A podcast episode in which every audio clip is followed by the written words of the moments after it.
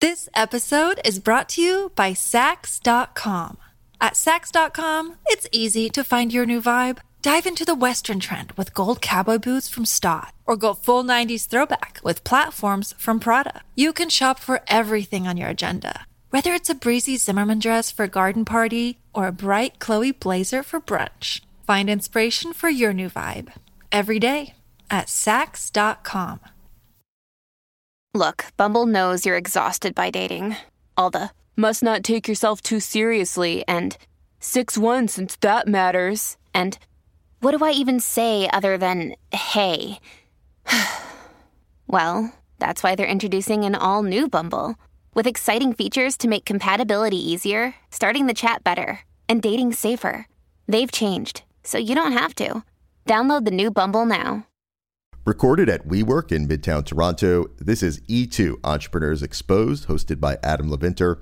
E2 is the podcast where great entrepreneurs tell their story. This is E2 Entrepreneurs Exposed, where we speak to all kinds of entrepreneurs doing amazing things in business and beyond. Today's episode is brought to listeners in part by the Entrepreneurs Organization, the world's leading entrepreneurs group. EO is a global peer to peer network of more than 13,000 influential business owners in 58 countries around the world. EO is the catalyst that enables entrepreneurs to learn and grow from each other. And the EO Toronto chapter is now accepting a limited amount of qualified members. For more information on joining EO, visit eotoronto.ca and click apply now. Today is my conversation with Jesse Horwitz, co founder and co CEO at Hubble, one of America's fastest growing direct to consumer e commerce companies. Hubble is a new brand of contact lenses founded on the basis of offering high quality, affordable lenses.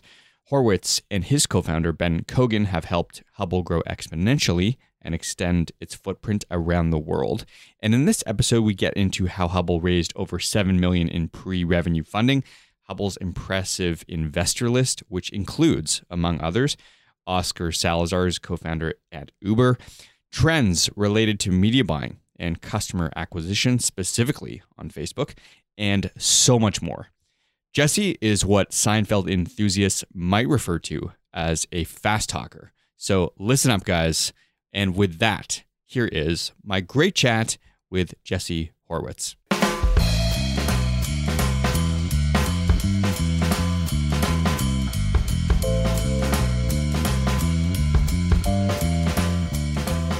So Ben and I were friends from Bridgewater. We were interns together there 2011.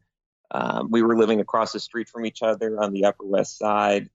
I was on the investment team for Columbia's endowment. Ben was at Harry's uh, shaving subscription. And so he was already in the box subscription space, you know, saw contact lenses as another category with a lot of the same pain points, inconvenient delivery, high price, um, supply controlled by a couple manufacturers. And so we started digging in together to see whether it would work for a subscription offering. Uh, this was like late 15, early 2016. Mm-hmm. And uh, you guys had raised seed money. Was it pre revenue that you raised? Yeah, we raised off the deck. I mean, look, it was a good time to do it. Um, Harry's had just launched in Target. It was right around when Dollar Shave sold to Unilever, so um, mm. a lot of excitement about the space. Um, you know, good sort of backgrounds between Ben coming from Harry's and me coming off the investment side of things. Um, you know, and so I think Confluence is kind of marketable founders, um, right time. Was, you know, was a good time to be outgoing for capital. Yeah. Do you think if you had this deck sort of 2019 that you guys would have been successful in raising as much as you did? I think it's been interesting watching how capital on the direct to consumer space has evolved, which is I'm not sure. Um, you know, a lot of good, know, a lot of seeds are still getting, you know, a lot of good sized seeds are still getting done. I'd, I'd say the, the more interesting piece is a lot of other capital solutions that are coming into the space. Um, so, you know, you're seeing funds now, whether it's on the debt side, specialist funds direct to consumer founders, um, both with better understanding of kind of the needs of these businesses and, um, you know, and, and, sort of sizing the capital appropriately to, um, you know, to make exits in sort of that, you know, 50 to 100 million range doable. Right. With everyone walking away happy. So um, I think there's a lot of listeners that would just be interested in understanding how they put a rough valuation on a business that's pre-revenue. And I mean, you guys have, have done it brilliantly. You raised over seven million, I think, in, in that first seed round. Um, so, what lessons could you share in that regard?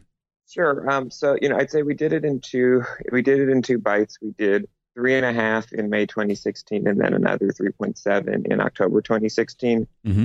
Um, you know, so we were pre-revenue on both of them. Um, on, on, the first one, I, I think generally, um, I mean, I don't know whether it's it's different in San Francisco. Certainly, you know, New York venture things are still, you know, seem, feels appropriately so kind of range bound on five to ten pre-money. Um, and, you know, we started off talking with folks at kind of the lower end of that range, going for smaller dollars. And, you know, it's just sort of supply and demand matching, which is you think about, okay, as a founder, you want less dilution. As an investor, you want more ownership.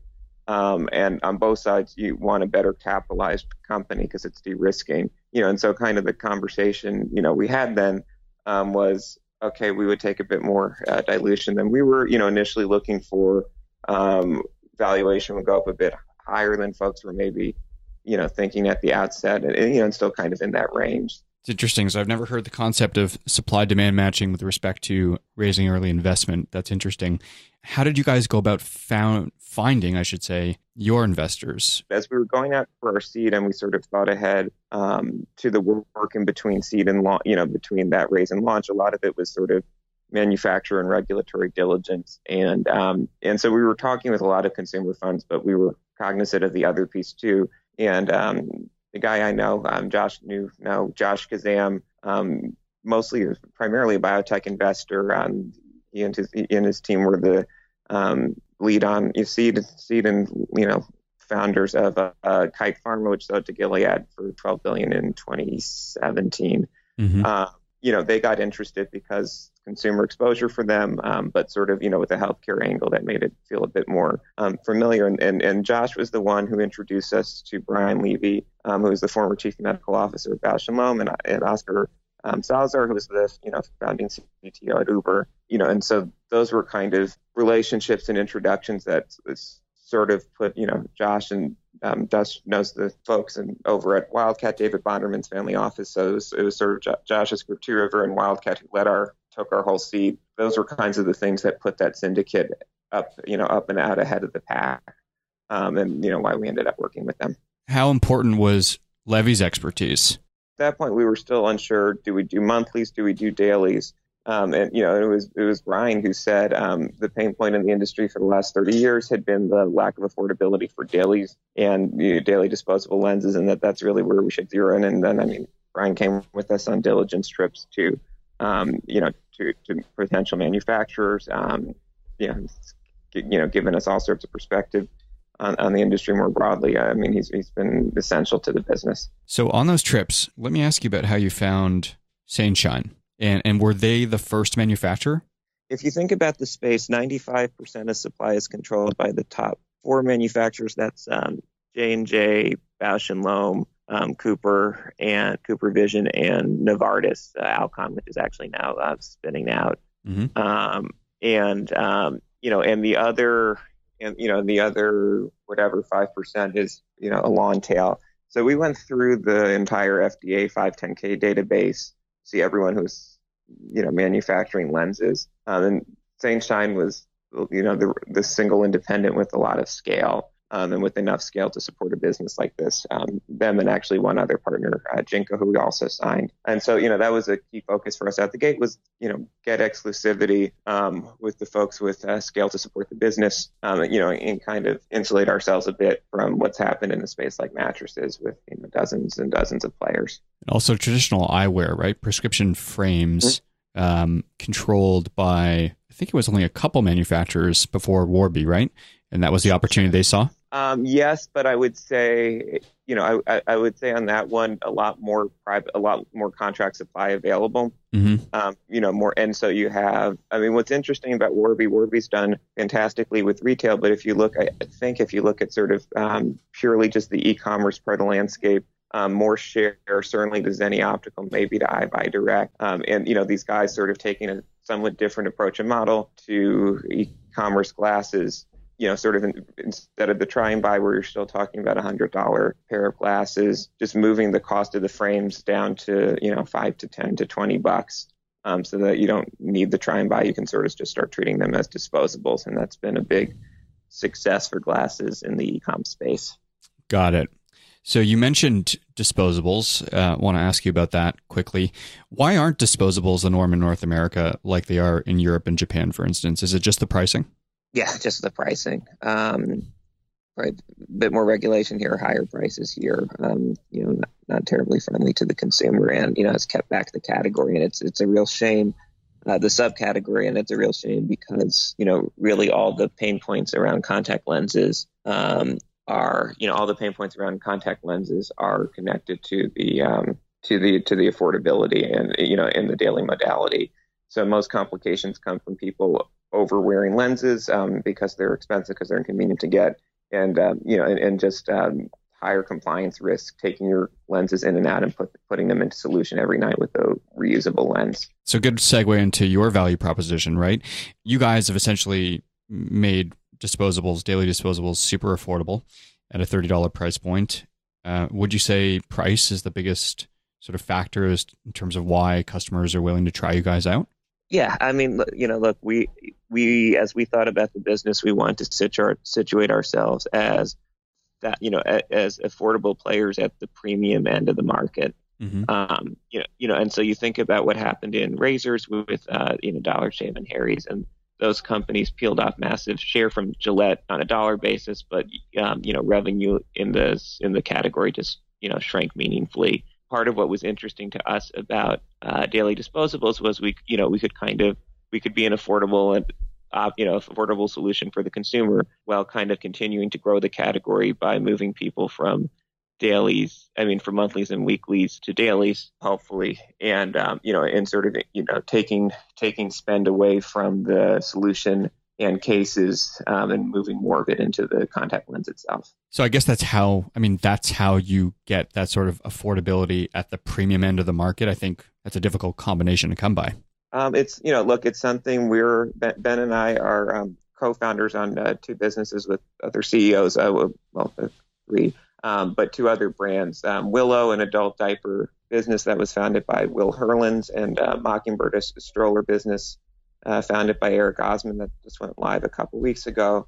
Um, and all three of those businesses, you know, sort of common themes, finding areas where we think we have defensibility on supply chain and finding sort of premium subcategories within a broader category. So, you know, for example, Willow adult incontinence, there's a lot of diaper, adult diaper product out there. Um, there's relatively limited product um, that's sort of focused on a more underwear-esque look and feel, and mm-hmm. you know mm-hmm. that's kind of where we put our energy. Um, and similarly, Mockingbird, lots of strollers out there, but you know relatively little kind of going up against the um, premium baby bugaboos of the world. And you know, so again, let's get the consumer a more affordable alternative at the high end of the market. So going back to something you said earlier about the timing of the seed round, how close were you guys watching what other subscription commerce companies were doing in the space? Were you studying the industry and were you watching sort of losers and winners and sort of taking away key lessons uh, as you built your own concept for this? Um, I'll, I'll, give Ben credit there. I certainly wasn't. I, I, was on the, you know, I was at Columbia at that point. Mm-hmm. Um, and, you know, and kind of my mindset was um, I had, you know, I, I was working with a few different friends on different startup ideas. Um, yeah, you know, I sort of figured, okay, I was on the investment management side of things. Um, investment management was kind of probably the only thing I was going to have ideas about then, and so might as well, you know, pitch in nights and weekends time um, for friends' ideas and sort of get exposure to other spaces. Um, but you know, I, I, you know, Ben was certainly very thoughtful there, um, particularly around, you know, I, I think one of the things that sort of wave to direct to consumer brands realized was the importance of dollar margin that you know high high percentage margin is you know is, is very attractive but um, can create problems around um, both sort of you know amortizing the shipping cost on monthly shipments um, and also sort of amortizing the costs of Facebook spend um, you know that if you're if you have a product that's 80% margin but you know only throwing off um, you know four or five dollar margin margin dollars a month um, that's just a little thin to walk into uh, into the Facebook auction with. So you know, so thinking about a category that was you know still highly replenishable, but was um, you know a bit you know a bit bigger of a line item in the consumer's budget, so that we're solving a bigger pain point, and as a result, um, you know, can bid up a bit higher um, was important. Yeah, I think the Facebook piece is interesting, and Facebook's importance to these types of businesses cannot be overstated. Um, no, it can't. what what key lessons have you guys learned media buying uh, on the platform? I think the biggest one is that um, keep investing energy and time in the platform. I I, I think um, people people want to get too diversified too fast, mm-hmm. and and I think people underestimate how much they you know how much upside there is to continuing to grind away really hard um, at Facebook. And I'd say you know look ideally you want to do both. I mean we've spent on and spend in you know TV, podcasts, radio, direct mail. Um, Outbrain, Taboola, Pinterest, Snap, um, affiliate, you know, in Google and Google Display. So we're certainly in lots of channels, but we put a lot of energy into Facebook and Instagram. You know, and I think as as a result, you know, we haven't seen any of the sort of um, CAC LTV degradation in Facebook as a channel um, that we hear about from a lot of other teams. Uh, you know, if anything, we've seen meaningful improvements there over the last year and a half or so. Do you guys have a strategy to potentially hedge against the seemingly ever increasing CPC and CPM rates on Facebook?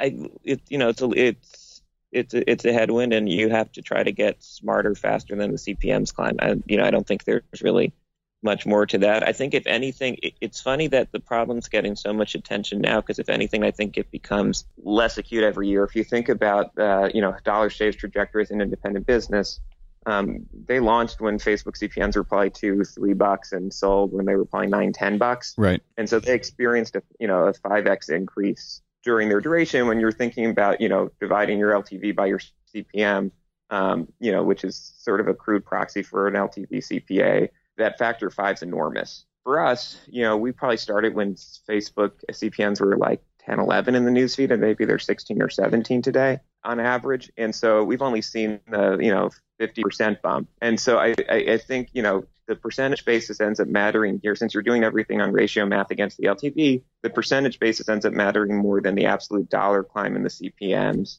Um, and you know, just by virtue of starting from a larger base, that percentage climb is getting smaller and smaller over time. Mm-hmm. This episode is brought to you by Saks.com.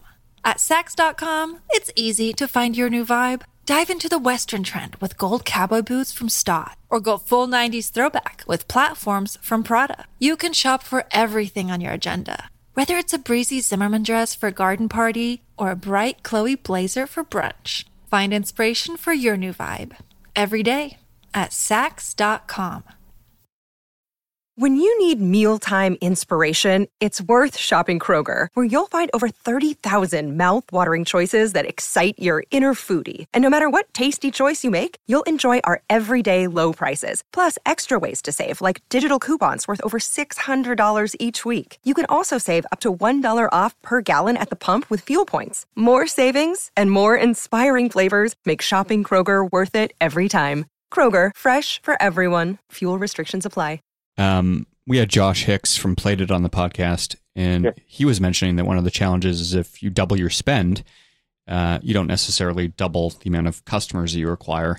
Uh, so sure. spending more money doesn't necessarily translate uh, in the same linear way. I think a lot of the things that people talk about with Facebook are true of every channel. Certainly, supply demand dynamics in terms of deploying dollars and you know cost and acquisition volume you get out but also, I mean, um, rising CPMS. It's it's been a good, you know, obviously Facebook has grown much faster uh, because it's matured as a platform during this whole period. But you know, TV upfronts go up every year. CPMS everywhere go up every year right now because it's been a good decade economically, and people are spending a lot on marketing. You No, and in the TV case, I mean, also you have the dynamic that um, you know a lot of legacy advertisers who um, who are really much better set up for TV than digital channels and are kind of bidding up the inventory um, you know, because that's where they're comfortable and the inv- available inventory is shrinking. I think a lot of entrepreneurs have this idea that they need to outsource this piece to an agency. And typically, I don't know what your experience has been, but my understanding is that these agencies, their sort of pricing model is to lock you into some sort of monthly retainer, a period of say eight to 12 months in order to test a campaign. They take a percentage of your media buying spend. And it's difficult for these businesses to you know come within their target CPA range when they are uh, locked into that type of pricing model. Is that the case for you guys? we're a mix of you know in-house and out-of-house, and that's ranged over time. And we're honestly primarily external at this point. Mm-hmm. Um, but it's about striking the you know you, it's you're repla- if you're doing it if I don't know whether we're doing it right or not, but if you're investing energy in it, um, you're you're really replacing one problem with another. Like I always used to think about this, you know, Columbia endowment side, we were basically a fund of funds, um, and it's a different problem. But you know, fund of fund investing isn't shouldn't inherently be easier or harder than uh, you know than direct investing, or everybody would be a fund of fund.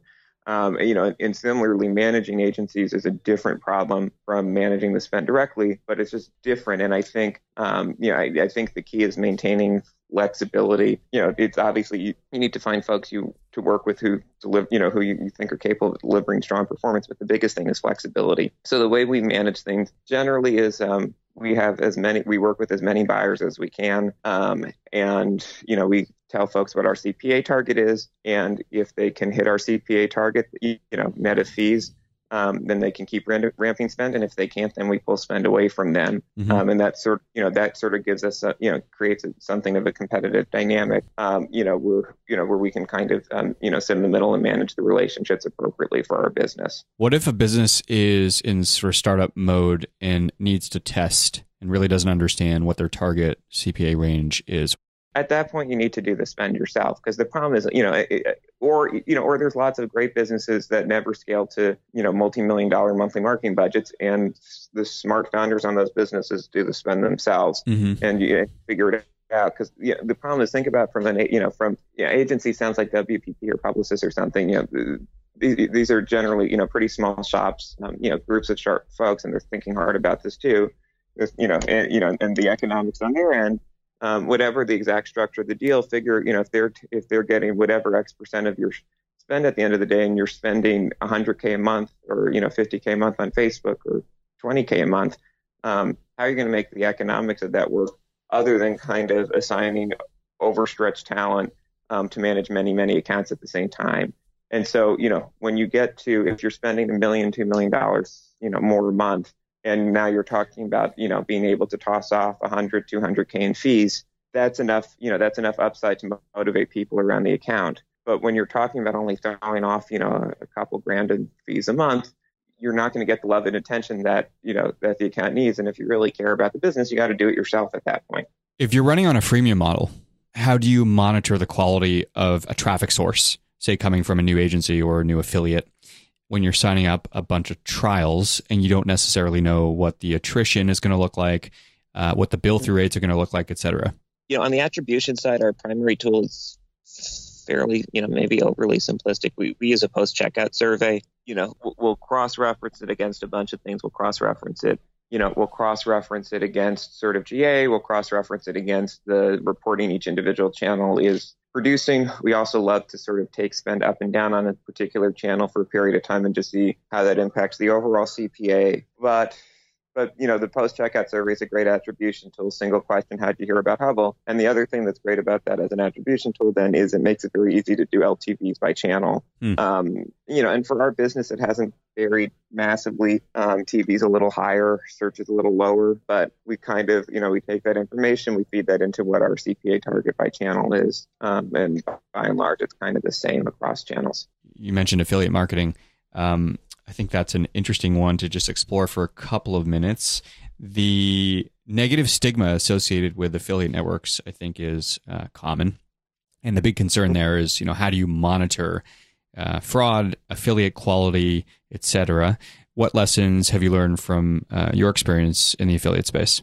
Um, honestly, relatively, you know, relatively early days for us in, in affiliates. Uh, you know, I don't want to go too far out on a limb there. Mm-hmm. Um, but I mean, and you know, and a lot of those concerns are why we didn't step in there earlier. But you know, but I, I mean, I, I think there, you know, it's the basic common sense stuff, which is it's a, it, it's, it's a space that's been around for a long time at this point, and so you know, you can lean on different channels' reputations, and you know, there are affiliates who have um, reputations for being sort of you know fair dealers and good players and good traffic sources, and then there's there are others who aren't, and you know, and I, and I think you kind of have to incorporate all that information into your decision making.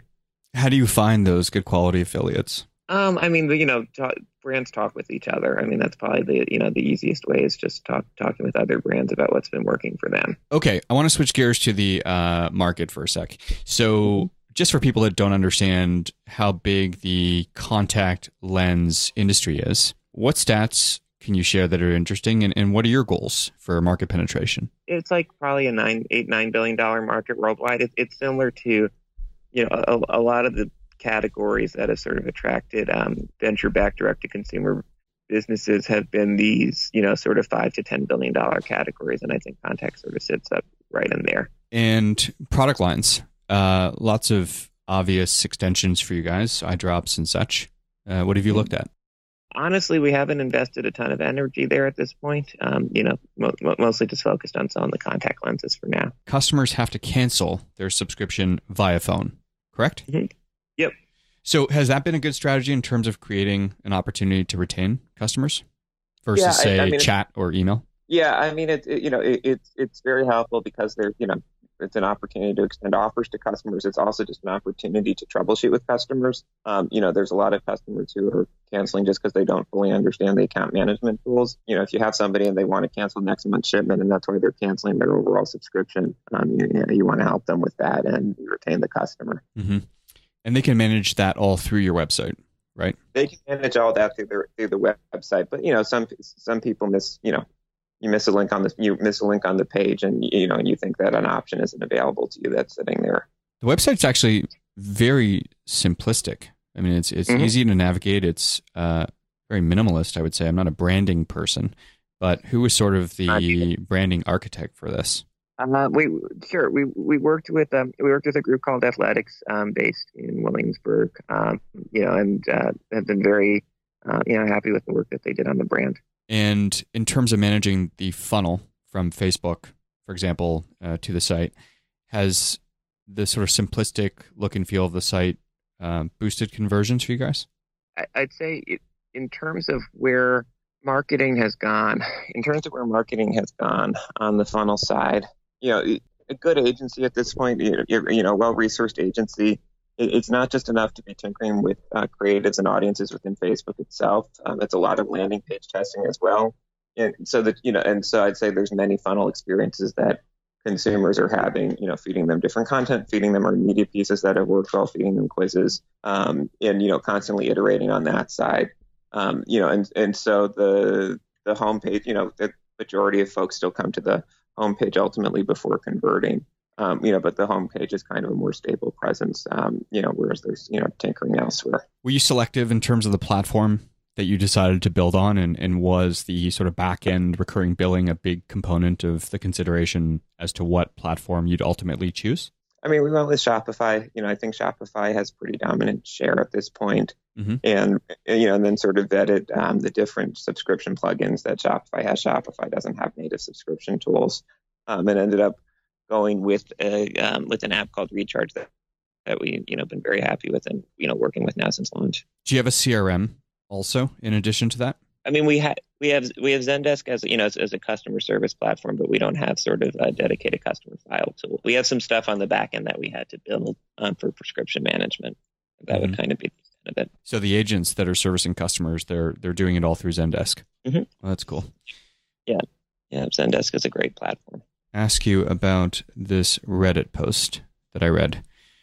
Um, there's somebody that said, uh, with respect to Hubble, you get what you pay for. If Hubble offered something more comparable to an Acuvue, for example, there's no way they'd be able to maintain their low price point. What is it about yeah. this comment or statement that this poster is missing? Sure. Um, I, yeah, I think it's funny when you say Acuvue. Acuvue J and J probably has uh, I don't know, probably a dozen products under the Acuvue brand. Um, the most popular, their most popular daily disposable lens by far is Acuvue Moist, which is just like Hubble. What's happened is, um, you know, so in the late 90s, you, uh, the major manufacturers started rolling out silicone hydrogel as sort of a second generation material and standard for um, for monthly and weekly lenses um, silicone hydrogel is um, higher cost and higher and higher margin um, for the manufacturers, and so there's been a big push over the last you know 10, 15 years to make that the standard for dailies as well.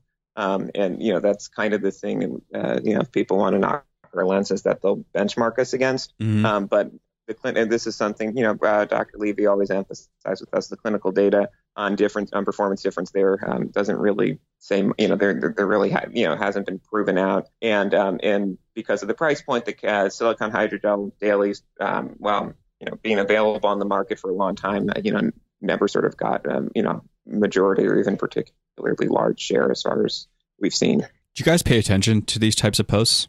And do you care? Um, I'd say we care. You know, look, our relationship with we we we care about the vision care community. Um, you know, even if not all those interactions are always you know are always the friendliest, and you know we we you know continue to try to put sort of a you know positive face and collaborative attitude forward there, and you know sort of with the mindset which you know which we which we've seen over time. Not that we're a old businessman, you know, now that we're a whopping you know two and a half. Opt- optometrists haven't faced you know mass unemployment because of us. Uh, Acuvue is doing still doing an amazing business, um, an amazing amount of business. You know, just, you know, even with us in the market, and so I, you know, I think hopefully, um, you know, as sort of those economic fears have tempered over the time, over time, some of the other rhetoric gets dialed down as well. Looking at timelines, you guys launched in 2016, still by any count a young company, but a fast growing company. I believe one of the fastest growing direct to consumer brands in the States. Last time we talked, you were at a $65 million run rate. Are you comfortable sharing where you guys are at now? Um, com- com- comfortable saying that growth has continued to remain uh, very healthy from there, but we had, don't like to put a, num- a new number out there all the time. Uh, well, congratulations on that. Uh, super exciting. What is next for Hubble? Um, sure. You know, we've been over the last couple, over the last year or so, we've rolled out a lot of international markets. Um, we now have a um, telemedicine exam integrated into the um, into the site right right now only for people who's who, you know who don't have a verified prescription, but we'll be rolling it out as a front end conversion tool over time as well. Um, we just launched a site called um, Contacts Cart, which is a reseller of you know the major you know the major brands. Um, you know the thinking there being that there's lots of traffic that we acquire that we can't convert because we don't ha- you know we don't have every SKU. We don't have astigmatism lenses in particular. Mhm. Um, and, you know, and so we're identifying people who want an affordable contact lens experience on subscription. Um, if, you know, if we kind of can't, you know, produce the right experience for them, we might as well, um, you know, at least, you know, still create it, you know, create it for them with products from others. Well, you know, we're running different retail tests very early there, you know, in terms of what makes sense for us on the physical side. That's, that's those are probably the, the the biggest ones. What interesting trends are you seeing in the subscription space today? And what do you think is sort of the next phase of the quote unquote subscription economy? I think what's interesting about where we are today is, and it kind of goes hand in hand with all the complaints about Facebook CPMs. It's a robust ecosystem at this point. There's, you know, probably tens of thousands of brands and not more, depending on, you know, where you draw the lines. Um, and and I think it's a really interesting time to be thinking about. Um, everybody's so siloed. We're all in our own little, you know, we're all in our own little micro environments in our little stores. Um, you know, what can we be building together? Um, you know, across brands to be better servicing a you know consumer base that presumably has pretty high overlap. So in terms of better servicing the marketplace, there's obvious synergies potentially with Warby and others. Uh, any talk of merging? No, you know, I think we like we like sort of the defensibility of our position on the contact side, and you know, think about other categories that are similarly defensible on the supply chain side. In the last few minutes, uh, I will give you a chance, uh, Jesse, to both plug Hubble, of course, uh, and any related offers, and also talk about uh, selling naked. Hubble, daily disposable contact lenses on subscription, hubblecontacts.com, Willow, adult diapers, highwillow.com, um, Mockingbird strollers, uh, Mock- Mockingbird strollers. Yeah, those are the three brands we have live. Um, and then, and then, yes, uh, book coming out next year, Selling Naked. We're all continue to try to cram too many factoids into too little time, um, or too little space, I guess, in that case. And um, you know, and, and just sort of walking folks through everything on the direct, you know, getting the direct to consumer business up and running. How do you diligence ideas? How do you find suppliers? Um, how do you think through financing options? Um, how do you build your tech and marketing stacks and actually get up and running and, you know, hopefully live and then scaling? Um, and that'll be out from uh, Crown Publishing February 2020. Can you give uh, I know we don't have a ton of time to cover your whole book, but um, can you give a couple of responses to those questions you just raised? Key lessons? You know, I, I, I think, you know, the biggest lesson is the less fun you make it, the more rewarded you are. You know, it's it's direct, you know, it's direct to con- it's it's direct to consumer for a reason, which is you know the thing that this space has opened up is the opportunity to be more um, heads down with your customer than ever before. Um, you know, whether that's how you're servicing them, you know, how you're communicating them through marketing, how you're servicing them on the customer service side, um, how you're continuing to learn from them to iterate your product and better fill their needs. Um, and there's a lot that's really exciting about that. But you know, the, the, the businesses that have done best there grind really, really hard because it's you know it's a lot of work to be absorbing all that information and um, iterating on it and then absorbing it again and then iterating again. Um, and you know, it, it, it's kind of if uh, if marketing needs to be Don Draper and big ideas and three martini lunches, you know, it looks much more like a bucket shop now. Um, and I think that's all to the to the good of the consumer, but you know, um, cuts into hours of sleep. We will wrap up. Appreciate it. Yeah, my pleasure. Thanks for having me. Thank you for listening and being a part of E2. E2 is brought to listeners in part by Scriberbase, building subscription businesses for retail brands. Visit scriberbase.com for more info. Indochino, made to measure suits and shirts at a great price. More at indochino.com.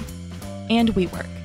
WeWork is a global network of workspaces where people and companies grow together. WeWork, where businesses thrive.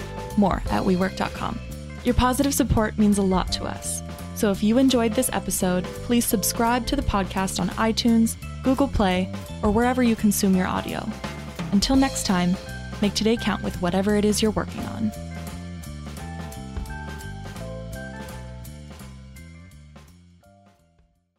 Welcome to Transforming 45, the podcast that celebrates the incredible power of passionate voices. I'm your host, Lisa Boat. Join me in conversation with heart led humans who share their deeply personal stories of transformation. Transforming 45 is here to uplift, connect, and remind you that it's never too late to write your next chapter. So get ready to be inspired, empowered, and transformed. Join me in this community where, through powerful storytelling, we heal and reclaim our inherent magic. Electricast. Hey there, I'm DC. I host the Rock Podcast, Back to the Arena, The Interviews. It's about a 30 minute podcast where I talk one on one with a band who has released new music. You can find us on all the best podcast sites like Spotify, Apple, Google, iHeartRadio, and more. If you're a rock fan like me, subscribe today to Back to the Arena, The Interviews. Electricast. Electricast.